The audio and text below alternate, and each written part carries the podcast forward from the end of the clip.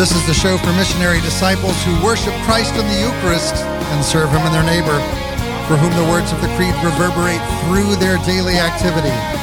This is the show for those like you and me who make the conscious choice to follow Christ outside the walls. So let's do a little exercise together this morning. Uh, it's free word association. I'm going to say a word here in just a moment. And I want you to let me know what's the first word that pops into your head when I say that. Uh, so I'm going to say this word in just a moment, and I want you to go over to social media, facebook.com slash step outside the walls. On Twitter, the handle is at outside the walls, and I want you to let me know what's the word that pops into your head when I say the word I'm about to say, right? Uh, we're going to have a little bit of interaction here. It's hard to do on the radio, but it's easy to do on social media. So let's have that conversation. The word that we're responding to, free word association, first word that pops into your head, come let me know on socials. The word is prayer. When I say prayer, what pops into your mind? It's going to be different for everyone. Um, and, and I'm really curious to get a, a nice wide sampling to see what is it that pops into your head when I say prayer. I'm going to cheat a little bit here because I'm going to tell you the first word that pops into my mind when I think of prayer, and that's the word formation. When I say prayer, I think of the word formation, and I have this picture in my head of the, the potter and the clay, and the potter throwing that clay down on the wheel and spinning it and beginning to form that clay into uh, something beautiful or something useful. Uh, and, whatever his desire is, whatever his purpose is, and then to put it in the fire and to glaze it and to harden it so that then it becomes something uh, that will last. This is what I think of when I think of prayer. Uh, and the reason for that is this uh, I've said this before on the show, it's been a while though. Prayer uh, is efficacious. Prayer changes things, it changes situations, but it also changes us. So there's that story of uh, praying for an end to hunger.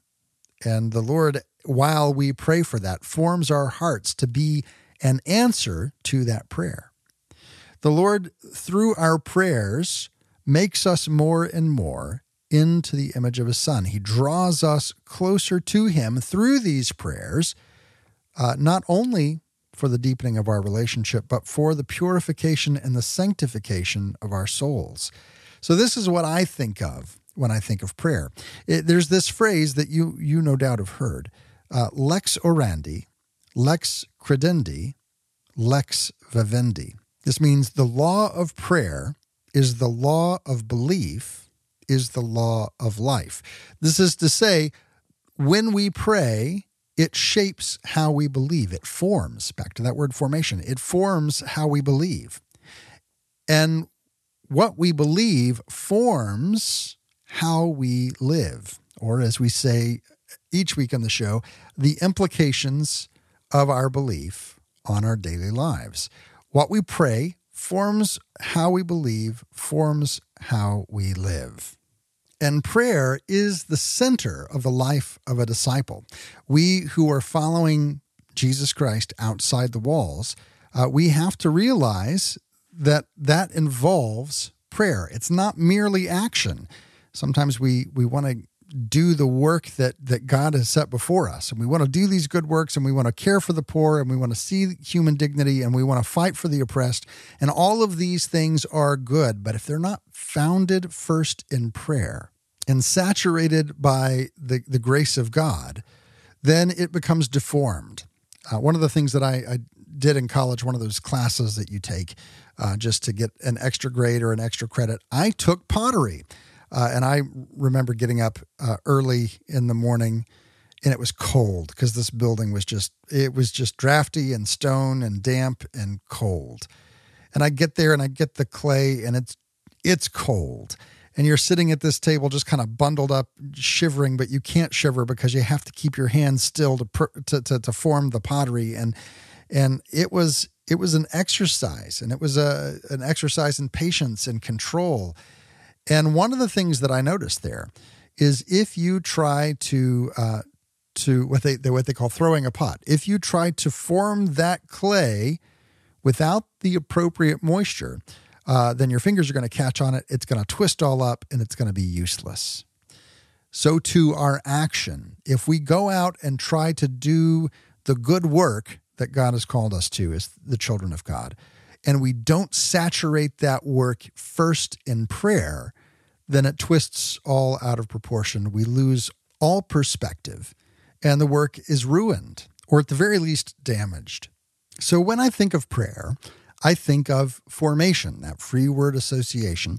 Uh, one, because we are formed by the things that we pray, and our actions are given structure and infused with the power of God when they are grounded in prayer. If we're following Christ, then we have to realize that whenever he performed a miracle, he first went away to a lonely place to pray. If the Son of God, the Word incarnate, who is one with the Father and of one substance with the Father, consubstantial, if he had to pray to connect with God the Father, how much more you and I. And so we follow the example of Christ, we follow him outside the walls, and we follow him into prayer as well as into service and action. And so, if prayer is central to the life of a missionary disciple, it only makes sense that periodically we take a look at it. We we examine ourselves and our prayer life and see if it's where it needs to be, or if we're being invited into a new reality of prayer. Uh, maybe you've got a prayer life that you're comfortable with, you've got a rhythm that works for you, maybe you don't. Wherever you are, you are invited by the Holy Spirit to enter more deeply into this union of prayer with God.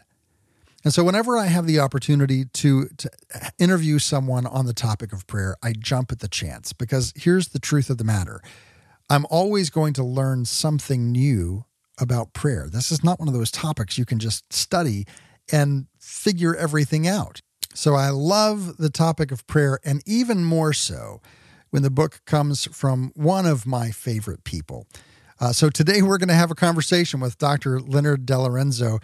Uh, he works at the University of Notre Dame, where he teaches theology and works at the McGrath Institute for Church Life. You can find him at leonardjdelorenzo.com or at mcgrath.nd.edu. Uh, I love having you on the show. We had you on the show recently uh, when y'all at Notre Dame did this wonderful class called Praying with the Saints. Um, now, here's this book. Uh, the book is called Into the Heart of the Father Learning from and Giving Yourself Through Christ in Prayer.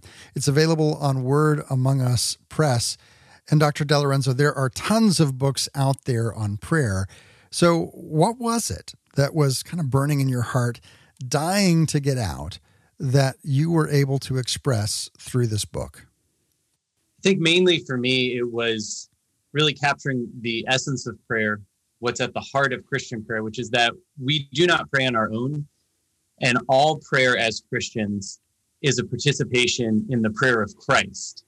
So I think a lot of times we can get focused on trying to find the right techniques for prayer, kind of hints and uh, kind of uh, best practices and things like that. But the heart of prayer for a Christian is to allow Christ to join himself to us in our sufferings, in our joys, in our current condition, to have the humility and the courage to join Christ in his address to his Father, and then to just actually do it, right? To have the confidence to do it. So I think right near the, the beginning of the book, I say something like that, that the, the boundaries of Christian prayer are the boundaries of Christ, um, which means that the conditions from which we can pray are boundless because Christ takes on our full and complete human condition. But that's the thing that's often missing, I think, is that we are joining Christ, who is the Son of the Father, when we pray as Christians. So the book is constructed in that way that it offers, or I've tried to offer, uh, sustained but hopefully accessible meditation on the person of Christ, how he enters into our condition and our words, and then how he rises back to the Father. And that's the pathway our prayers go. And then to heed his lessons in prayer as given to us specifically in the Gospels, and then to take up the courage to pray ourselves. Sometimes all we can manage is just that that one phrase. Uh, maybe we're we're in the middle of something overwhelming, and we just say, "Oh Jesus, help me!" Right? Uh-huh. and, yeah, right. And that and that's a moment of of pure prayer. Um, but at the same time, as, as, you talk about this, the boundaries of prayers are the boundaries of Christ's love. Um, that means not only can we pray from that place and from any place, but mm-hmm. it means that wherever we find ourselves in our prayer life, wherever we have come to uh, whatever depth we've found, there is a, a, a, further boundary we can press on toward. Right? Mm. Not, not only does does Christ's uh, love reach to us in our desperation, but it also takes us deeper than we could ever ever get to on our own or or, or even through uh, some kind of, of contemplation or meditation through our own strength when we unite ourselves to the the love of Christ and the love that he has for his father that just it radically expands our the the territory into which we can pray yeah you know, and thinking about that, has anyone ever been in a worse situation than the younger son in the parable of the prodigal son? Mm-hmm. Right? He's out there in the distant country, the far country, which in biblical speak means as far away from home as possible. This is the forsaken land. He has lost all of his inheritance. He's living in a life of dissipation. He wishes he could eat of the slop that the pigs themselves are enjoying. He's joined himself to some other master Mm-hmm. And he has nothing except for one thing, which he has forgotten but reclaims. The only thing he retains is that he is his father's son. And so there's this beautiful line when he really hits rock bottom. He says, Let me arise and go to my father. Mm-hmm. Now, for us as Christians, no matter how far gone to what distance, that is always still the possibility. Let me address this to my father. And to your point, TL, it isn't just a message that's given to us, it isn't just a recommendation. Christ himself has gone further than the younger son in the prodigal son parable. He's been past the forsaken country. And from that place, every place of forsakenness, he has said, Dear Father. Yeah. So whenever we turn and address whatever is going on with us to the Father, we are doing it in the company of Christ. And that makes all the difference. It may not change anything in the immediate uh, circumstances that we see, but to refer or address both our joys and our lamentations, our confusion when we're at loss for anything, and all we can say is, Please help me, mm-hmm. have mercy on me. Uh, Psalm 51 uh, that itself is a participation in the life of Christ. Well, and, and it, this idea um, mm-hmm. gives new understanding and new embodiment to this idea that we are praying in the name of Jesus Christ, right? If you ask anything in my name, that yeah. that now that's no longer just kind of like a stamp of approval at the end of it, but it's an you know oh here's right. all the here's all these things I want. Uh, yeah. I'm going to get the rubber stamp in Jesus' name, and now it's actually an invitation to to pray in his name and in his person and to enter yeah. into that same prayer.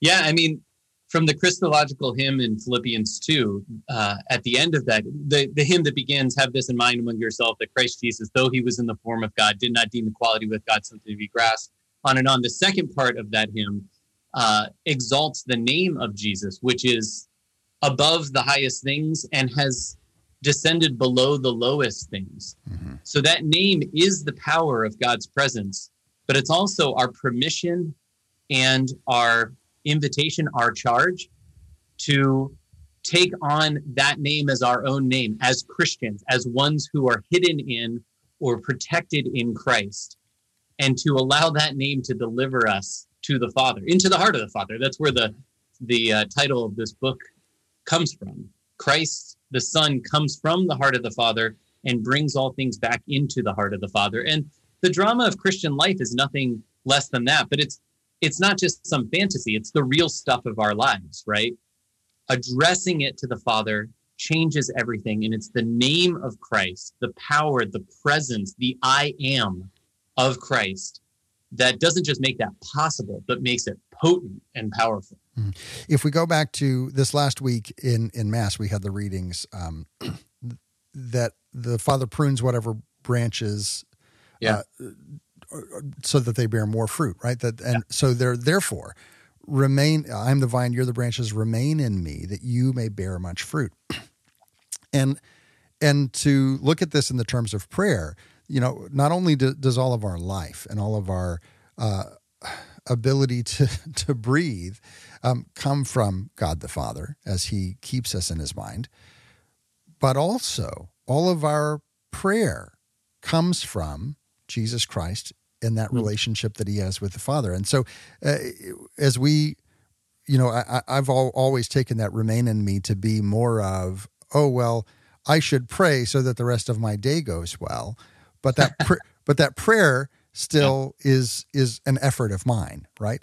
Yeah. And so yeah. here, this idea of no, remain in me, even in the middle of that prayer, join into my prayer, uh, is a little bit freeing because mm. now it's not something that I've got to say all the right words.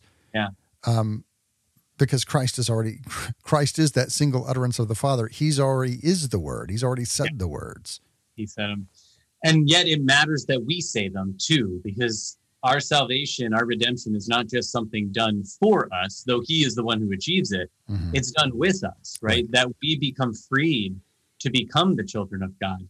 You know, on this this uh, it's not just the idea of pruning, but the necessity of pruning that uh, you're referencing from the readings from Mass recently. You know, I think we've lost our imagination about the Lord's Prayer, the Our Father. Mm-hmm. But the saints and the great doctors of the church never lost their imaginations about the Lord's Prayer. They constantly reflected on, contemplated, and even wrote commentaries on the Lord's Prayer to meditate with it and delve more deeply into that prayer as the central prayer of the Christian life. And I wonder if we committed ourselves to more fully and sort of soulfully praying the Our Father, if we would find that in the midst of that prayer, we ourselves are being pruned, that Jesus gives us in that one prayer, these, depending on the account of seven petitions or five petitions, that not only tell us what we are to pray for, but give the things to us in the right order. This is the the right the the proper ordering of a life for a Christian to put this thing first, this thing to follow, etc., etc., etc. We ask for all things in the Lord's Prayer, but it matters that we ask for them in the right order, that our hearts are properly ordered. And that is, I think, reforming us to become ones who can really call God Father. In other words, we're being made into God's children, sons and daughters, precisely as we pray that prayer. That prayer is, or not just, it's efficacious, it's doing work to us. So I don't know. I think that's that's kind of a an amazing thing to ponder more deeply is the the pruning power. Let's put it that way: the pruning power of the Lord's prayer. Um, and I spent a, bit, bit of time in the middle of this book with the Lord's Prayer, uh, probably, I don't know, 15 or 20 pages. There's much more to write, of course, but I think very much on this point um, to kind of reform us to become the people that God calls us to be. As you're talking about um, our imagination with this prayer, uh, you, you, go to mass, you're praying the rosary, and you just kind of the, the words just kind of go by. And, mm. and, and of course, the point of the ro- the rosary is is not that specific prayer; it's the meditation behind it. But but I think that we can create that habit uh, at mass or during the rosary of just kind of rattling off the Lord's prayer as if it's kind of a a list or or um, mm. a thing that we have to do to get to the next thing. Right? Okay, check off. I've done that. Now I can get to the Hail Marys and, and the and the other part. Um, and and it that there's a a monotony even to our tone. And mm. and sometimes that ekes its way into our connection to that prayer. Yeah. And now uh, by um by contrast you you turn for me you turn on the the classic rock radio station and and your tune comes on right? Yeah. And we invest our heart and our soul and our emotion into participating with this other song, uh, identifying with it. Maybe uh, in in the middle of of heartache, we we put on that that song and we yeah. feel deeply with it. We connect yeah. deeply with these words that someone else wrote. They're not our words, and yet we find ourselves um, subsumed into them. Yeah. And so, how how do we move from um, from Stairway to Heaven into the Stairway to Heaven? Yeah. Right. Nice. Uh, and and and pull ourselves away from just this rote thing and really begin to understand the Lord's Prayer and enter into it in a way that actually um, has that effect and prunes us and and where we give our, give God permission to use that prayer uh, to refine us. No, I love that example of kind of tuning into the classic rock station. I think you're you're touching on the fact that all of us or most of us walk around with kind of soundtracks in our minds, right? Like these these songs that we've known so well and that we return to, like they play in our minds even when we're not listening to them. And in some ways, we can we might in you know sort of like read our day according to different lyrics or you know, for people, for those of us who've watched a lot of films, like we find ourselves just putting out movie quotes in response to things. It's kind of like a way of interpretation. I myself, I really love probably too much. I have to kind of break from it, like high intensity dramas like Homeland and Breaking Bad and things like that, right? Mm-hmm. But I can just kind of allow those those narratives just get stuck in my head, and I'm kind of subconsciously thinking through them throughout the day, um, and they have a formative effect. So, in response to your question, how do we allow, let's say, the Our Father, the Lord's Prayer, to have that same kind of effect on us? I think it it doesn't, you know, prayer doesn't primarily have to do with our intention. And yet, at the same time, to allow our imaginations to be engaged is what leaves that residue, that mark, where we might have, let's say, a line from the Lord's Prayer kind of going through our mind without us even really thinking about it throughout the day, or verses from Psalms, let's say. And I think, you know, a saint like St. Ignatius Loyola got this, totally got this, and has formed generations upon generations to do this. Give over your imagination to the mysteries of the life of Christ. Actually spend time with them 30, 45 minutes a day.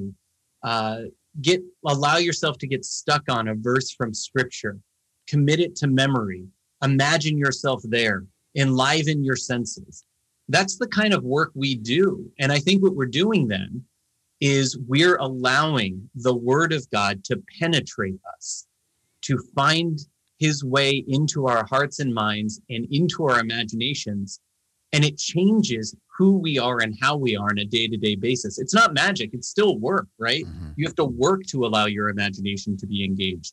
But I think that has a similar type effect to what you're pointing out about you know the classic rock song or you know what i'm saying about being engaged in high intensity television dramas yeah they leave a residue right like it just starts to form our minds and gives us words to speak when we don't even have to think about what words we want they're just there uh, as you're talking about imagining into the Lord's Prayer, I think probably one of the most profound experiences I ever had, and, and probably the first profound experience I had with the Lord's Prayer, uh, came as a, a, penance. And so. I, hmm. I, went to confession, and you know, typically Father will say, "Oh, well, here, go pray 10, 10 Our Fathers," right? Uh, and then you go out and you do that penance. Well, this Father said to me, um, "Okay, I want you to pray ten Our Fathers for a specific person who is going through a period of unemployment right now." Mm. And um, just left it there. And so now I'm praying the Our Father towards something, right? It's not just, oh, Our Father. It's like every time I prayed it in each of those 10 things, a different phrase, a different petition popped mm. to the surface and allowed me to focus my prayer for that person through this prayer that Christ gave us. Yeah. I love, I think the, that's the mark of a genuine Christian spirituality. So to go back to Philippians 2, right? It says that he took on the form of a servant, becoming human in his likeness. In other words, the Son of God, the eternal Son of God, the only begotten Son of God, took on our appearance and our condition. And that we as Christians who follow him and who enter into him, we start to resemble him when we allow our hearts to make room and space for people who aren't ourselves, whose conditions are not our own. And we pray for them as if yeah. that's what mattered most to me. I think this is one of the most beautiful things about St. Paul. And Pope Francis points this out. I think it's at the end of Evangelii Gaudium. He zooms in on the heart of St. Paul. And he says, This is the heart of, a, of an evangelizer. There are faces and names. His heart has come to resemble the people he prays for. And he brings up that opening of Paul's letter where he says, um, I, oh, I'm going to, I'm paraphrasing now and I'm forgetting it. Um, I pray to our Lord in every good remembrance of you, praying for your well being um, from the first time we shared in the gospel till now, right? These are the same people that he persecuted, spend all his time and energy persecuted. But now, through this, I really think we ought to think the hard work of considering these lowly Christians' needs and concerns. His own heart has become open to their faces and names, that he counts as what's good for him, what is good for them. Mm-hmm. And so, you know, to what, what you're bringing up, TL, this this intentional small practice of praying for someone who's in a condition that's not my own, but who's in need. I think the Psalms lead us to that. Sometimes I'm not the one who needs to pray. Darkness is my only companion. Sometimes it might be true. But if you pray the liturgy of the hours and every, you know, four Friday nights you come to that prayer, darkness is my only companion. For someone that night, darkness is their only companion. Now you've joined in their condition through this prayer. That is the mark of a Christian spirituality, I think, yeah. to make us to act as if and to work as if we were all members of one body. We're talking today with Dr. Leonard DeLorenzo, who works at the University of Notre Dame teaching theology and working at the McGrath Institute for Church Life. Learn more at mcgrath.nd.edu. The book is Into the Heart of the Father learning from and giving yourself through Christ in prayer, available on Word Among Us Press. We have a link to that over in our social media, facebook.com slash step outside the walls. On Twitter, the handle's at outside the walls. And there is so much more to this conversation just on the other side of this break. So don't go anywhere. You're listening to Outside the Walls with TL.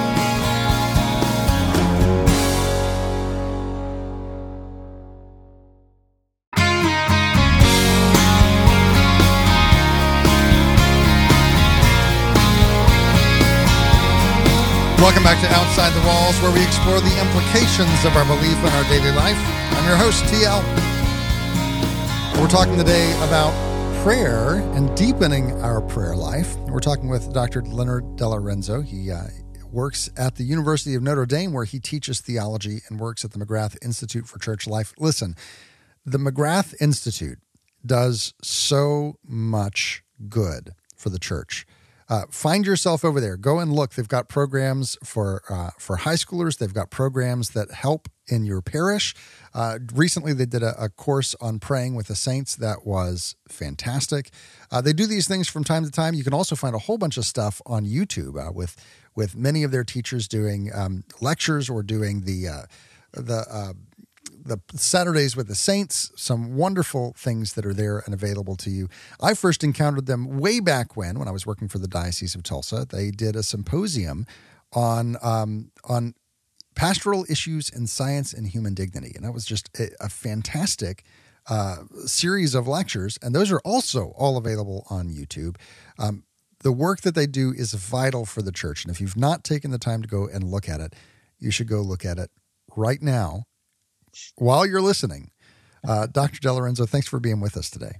My pleasure. Thank you. The book is Into the Heart of the Father Learning from and Giving Yourself Through Christ in Prayer. And it's this invitation to take all of the times that we pray and all of the prayer that we do and to realize and to begin to uh, practice the fact that that prayer is actually a participation in the relationship of Christ to his Father. I do wonder if this idea of being part of that prayer and entering into the prayer of Christ is in some way um, a fulfillment of that promise from John that we would be partakers in the divine life? I think so. I mean, the very first line of the catechism breaks this open, which is that, and now I'm paraphrasing again because I don't have all this stuff totally memorized, but God, in a plan of sheer goodness, deigned to give his life to us. Mm-hmm. It isn't to deliver a message, it isn't to make us better versions of ourselves or the best possible version of ourselves. The plan of salvation from the beginning of time is for God to give his life to us, that we become, like you're saying, partakers, sharers in his life. That says something utterly significant about God. The that is that's the heart of mystery. But it also says something significant about us that we are created with the capacity to receive God's grace and to allow ourselves to become sharers in that goodness, that unfathomable goodness. But that's going to change everything about us, right?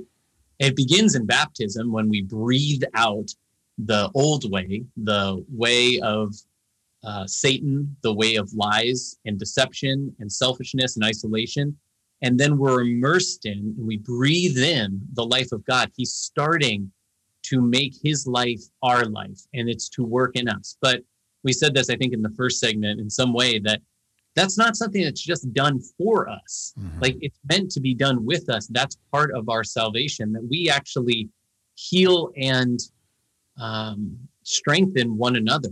That's the good that we're destined for in the communion of saints. So this work of prayer, I think we can often think about it as just kind of a a maintenance, like we're just trying to hold things together. but there's a real project. That's probably not the right word, but there's really something we're building. We're being built up into the living stones of God's kingdom. And so every prayer is you maybe this isn't the right way to put it, but every prayer is accomplishing something. Mm-hmm. Every time we pray, we're taking a step forward into being who God deigns for us to be.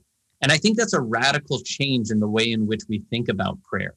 That something is being worked out. We are being slowly changed. Even if we feel like we're terrible at prayer and we just we just show up again. That showing up again is an act of trust.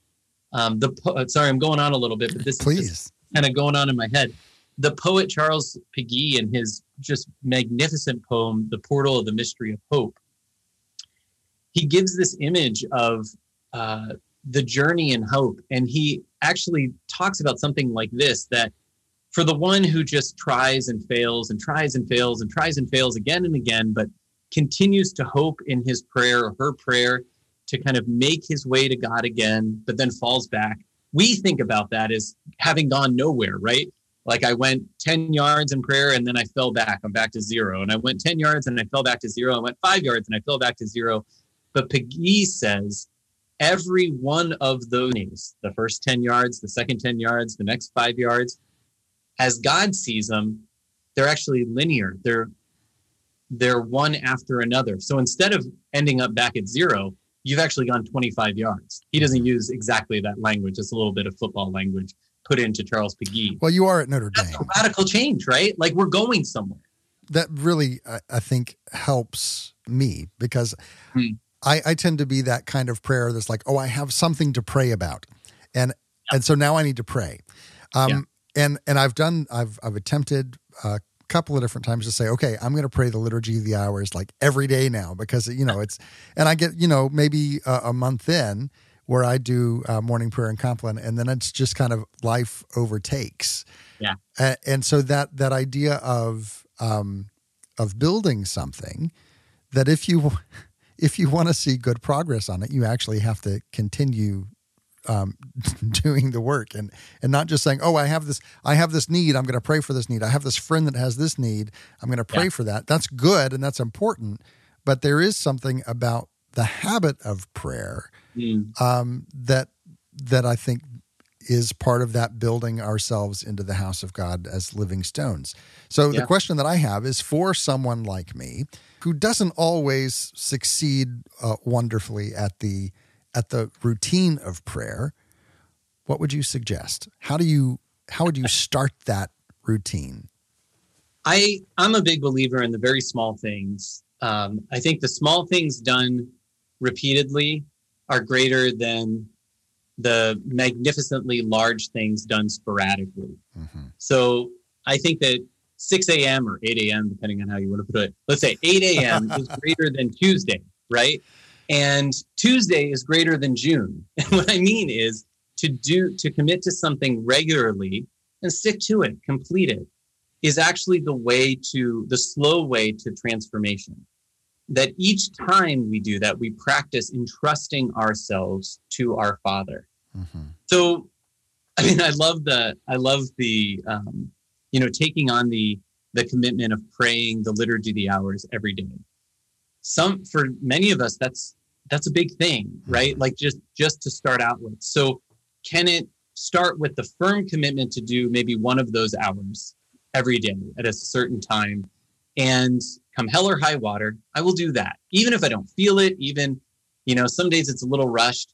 I love the uh, the use of timers rather than looking at a i think the clock is like the mass the biggest uh, distraction in the world. Just set a timer. I'm going to give 15 minutes and i'm not going to check the clock. I'm just going to pray this. And if I don't complete the prayer and the 15 minutes is up and I got to go, I'm done. Right. But I think that it's a very human thing. It kind of builds up our habits. So I'm a big believer in, in that kind of stuff. Um, and I think taking those small, those small practices and sticking to them, and then also allow the practices to change. Like maybe I can't make a commitment every day for the rest of my life, but how about every day for the next month? And then after a month, I reassess and I make a new commitment every day for this next month. That kind of thing. Yeah. One of the things that that I think helps transform that is this realization that the prayer is not a task, right? The mm. prayer the prayer is a participation and we're being invited into that relational thing. So when with the liturgy of the hours or with the rosary or with something else, we can see it as as a checklist, right? That here's my rosary and I've got these 53 beads that I've got to get through, right? Check, check, check, check, check. Uh, here's the liturgy of the hours. I've got these. Uh, I've got these four psalms and a reading I've got to get through, and yeah. and here's the pace that I've got to take it at so that I can feel something. Um, this is also not the way to establish a habit because the habit comes not in the words we speak, but in the connection that we make. Well, and I think you know to to continue that point that the connection is kind of filled out by the words, and the words have to be um, kind of guided by the growing trust. I mean, we know this from all of our relationships, right? We can say all the right sort of things to our loved ones, our parents or siblings, our spouses, our kids, but we haven't said them in the right way. We haven't given the right time to listen to them. And so, you know, if somebody were to read a transcript of the the interaction, it might sound like, gosh, he said all the right things and this ended up disastrously. Well, he approached it the wrong way. I mean, I've learned that as a father, especially with my my oldest, my older kids who are both now teenagers. Um, some of the most important, one of the most important things for me is just to kind of be around at their on times, and their mm-hmm. on times are not my on times, right? They prefer like the evening, and I don't. But um, if I, you know, try to attack that time, like I got to get through all the important conversations with the kids and I got to, it's going at my pace and it's just not going to work. Like it's got to be within the context of, like you're saying, the connection. Like I have to just invest the time and we might not get to all the things I think we should talk about. Right. Um, but just kind of regularly showing up, let it, you know, building up the habit of being available to them at that time. I think there's an analogy here to the life of prayer. Just kind of showing up, being available, um, praying the words and the prayers um, regularly, but not being so consumed with the worry of getting through all of the words all of the time. Because it's like we're making God into somebody that has to abide by our schedule, right? Mm-hmm. Like, you, I need you to listen to these words. I need to pray because I got to get through this prayer, God. Okay. Well, even uh, that, even beyond yeah, even beyond that, uh, yeah. more than uh, God, I need you to listen to all these words. We imagine that God is saying the same thing to us, right? oh, you, come here. I need you to say all these words. I need you to get yeah. through this. Um, yeah. And if there's if there's anything that I have the the remotest idea about in regard to God, is that um, he is unchanging, and in that unchangingness, he loves distraction. Hmm. Right? Um, he he loves not so much when we are distracted, but he loves to distract us from our plans with Hmm. his plans. Right? I, I'm I'm going to come and I'm going to pray for this thing, and and I'm going to do it, and then somebody knocks at the door needing something. Uh, Hmm. and there, I, I, I forget who says it, but um, there is uh, either a, a monk or a monastic order that says when you leave your prayer to serve your neighbor at the door, you've left God for God. Yeah. Sounds like Benedict, but I don't know if it is. Yeah. But yeah, Yeah. Just this sense of the ways that that God receives our prayers, Mhm. they're not always the verbalized prayers. Sometimes it's the sitting in silence uh, Mm. and not saying anything. Um, Mhm. You had that recently, uh, that that path of of contemplation um, on the uh, on the praying with the saints that y'all did at the University of Notre Dame, and I found that to be one of one of the Yeah. most impactful ways to pray. Um, Yeah. That didn't involve any words that I had to check off. Yeah, and I think for Teresa, you know, so that that had to do with Teresa of Avila and the prayer of recollection, entering uh, into contemplation with the Lord, where she's, you know, in the interior castle principally, she's teaching her sisters how to pray, and her sisters are just like the rest of us, like Mhm. they want to love God, sort of, but they got a lot of other things going on, and they're easily distracted, and all these things. And her way of prayer is to practice basically availability. If we're to choose a word that's maybe maybe it doesn't do enough, but to practice being available, to actually work on removing ourselves from the distractions that cause our anxiety that we're preoccupied with, like being split in a million different places at any time. Like I'm here, but my mind is elsewhere. My heart is elsewhere. My attention is elsewhere. She's leading her sisters in the prayer of recollection contemplation to just be here. But then I love your point about like allowing God to distract us. Like in some ways, when we do that, we don't control the agenda. Right. God, we think we're coming to pray about this thing, and God speaks to us this other word that uh, kind of takes over our imagination, and we just trust Him to lead us. The Holy Spirit is the guide in that sense. So it's a very difficult thing, and I think this takes a lot of discernment and probably spiritual direction to become more attentive to when we are inserting thoughts and distractions and when God is giving us, like you're saying, these distractions or these invitations, these nudges to contemplate this or to go towards that person. Um, but we only get better at it through practice and then through guidance, I think, Yeah. which is why, you know, mentoring and spiritual direction, I think, is so important. The book is Into the Heart of the Father, and it it uh, it lays out uh, an argument and a and an invitation to unite our prayers to the prayer of Christ. Uh, it's a fantastic book. You can get to it on Word Among Us Press. We're going to put a link to it over on our social media, facebook.com slash step outside the walls. On Twitter, the handle's at outside the walls. In our extra segment today, we're going to be talking a little bit about this idea of, of the fatherhood of God and how we come into the heart of the Father and what that means for us as fathers, and maybe what that means for those of us who didn't have a great relationship with our Father. You can find that over on OutsideTheWalls.com. Click that Patreon link in the top right hand corner to learn more. We've been talking today with Dr. Leonard DeLorenzo from the University of Notre Dame, the McGrath Institute for Church Life. Dr. DeLorenzo, thanks for taking the time to talk with us today. My pleasure. Thank you. If you missed any part of that conversation, or you want to go back and listen to it again, or share it with your friends on social media, all of our episodes are archived over at OutsideTheWalls.com. While you're there sharing this episode, consider joining our Patreon support community that helps keep us on the air. Uh, in gratitude, each week we do give away those extra segments. The link is there in the top right hand corner of the page. It says support the show hyphen Patreon. Well, now let's go ahead and turn our attention to our readings from Scripture and from church history. That's the sound of our Verbum library launching up. Verbum helps you read Scripture in light of church teaching and church tradition. Uh, they've got a special deal going on right now. You can learn more at verbum.com. Our reading from Scripture today comes from the Gospel of John, chapter 15.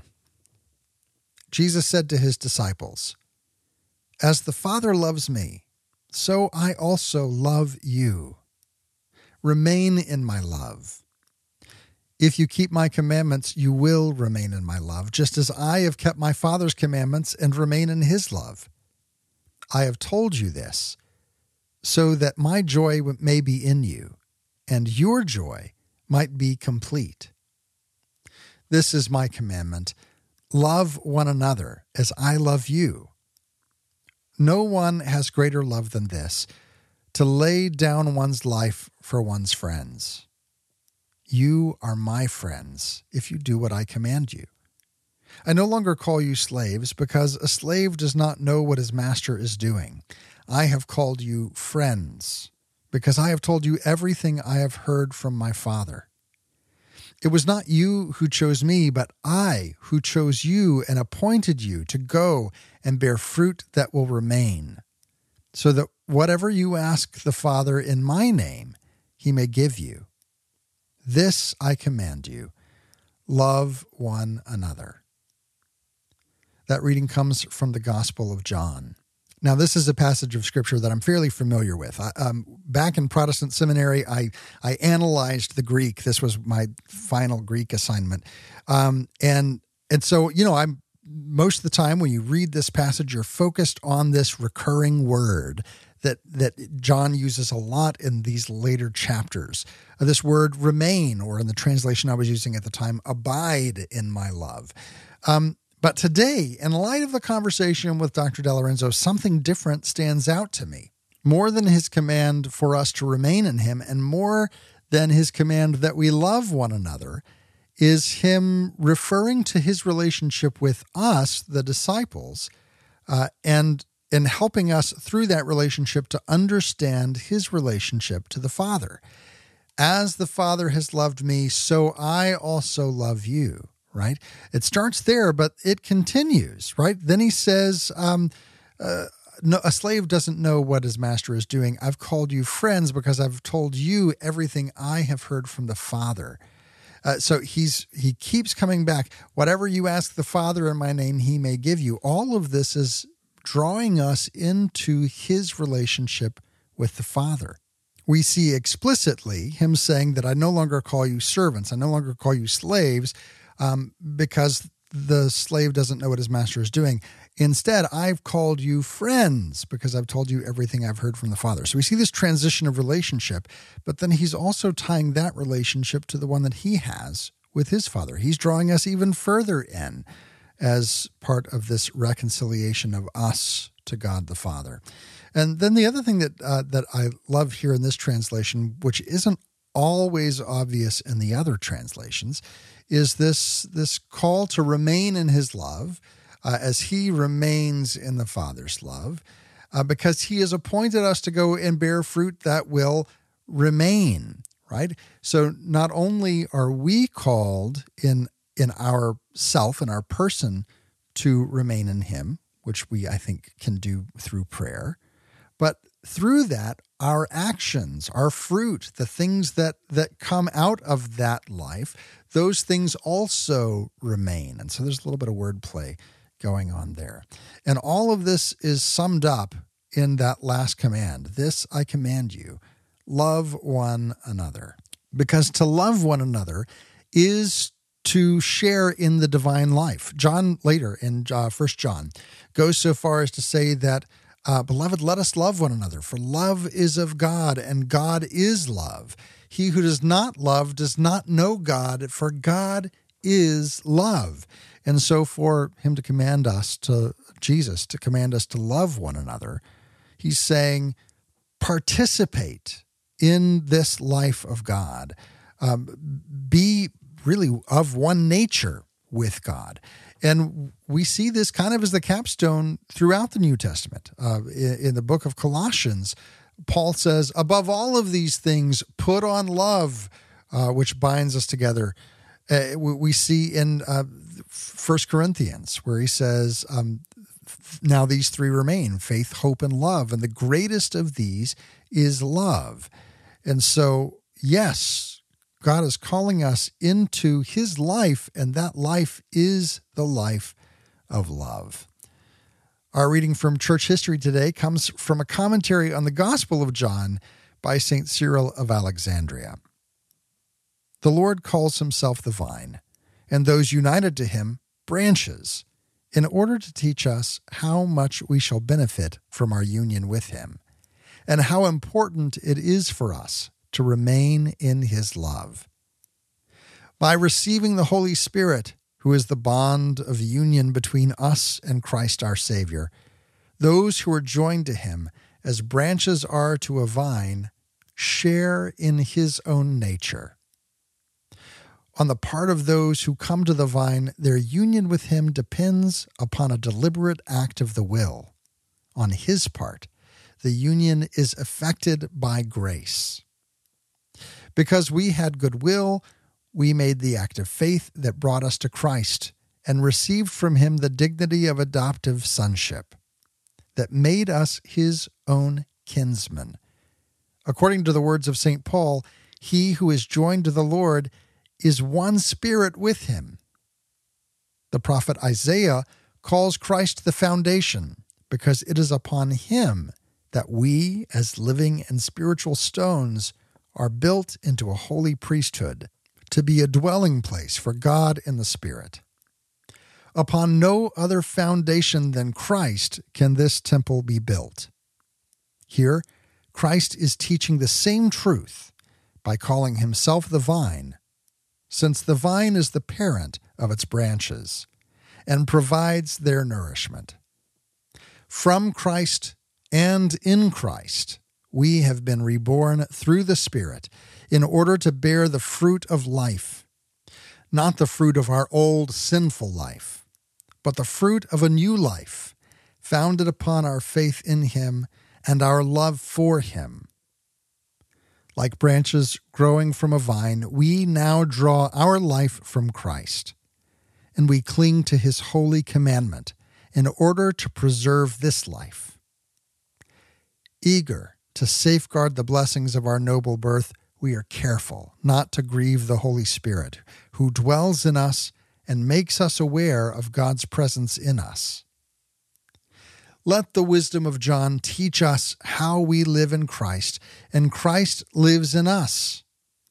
The proof that we are living in Him and He is living in us is that He has given us a share in His Spirit.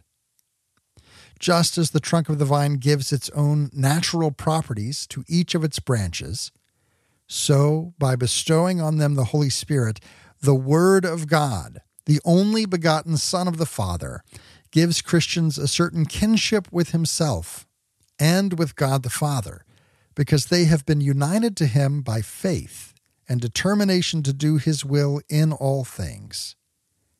He helps them to grow in love and reverence for God and teaches them to discern right from wrong and to act with integrity. That reading comes from a, commentary on the Gospel of John by St. Cyril of Alexandria. And St. Cyril is bringing the heat here at the in this last uh, paragraph. He talks about uh, just as the trunk of the vine gives its own natural properties to each of its branches, so by bestowing on them the Holy Spirit, the Word of God, the only begotten Son of the Father, gives Christians a certain kinship with Himself. What does this mean? It means that uh, the not only does the life of the branch come from the vine, but so too does its identity and and its it, it, the reality of what it is right if we're connected to christ the vine then our properties are going to flow from the vine what we're made of is going to flow from the vine. What we look like what fruit we bear flows from the vine. So for us this is the fruit of the holy spirit. Um, the, the, not the gifts, but the fruits of the Holy Spirit, which are, are part and parcel anywhere, anytime that the Holy Spirit is present. And according to the Catechism, the fruits of the Spirit are perfections that the Holy Spirit forms in us. There's that word again, formation. Forms in us as the first fruits of eternal glory. The tradition of the Church lists 12 of them charity, joy, peace, patience, kindness, goodness, generosity, gentleness, faithfulness, modesty, self control, and chastity.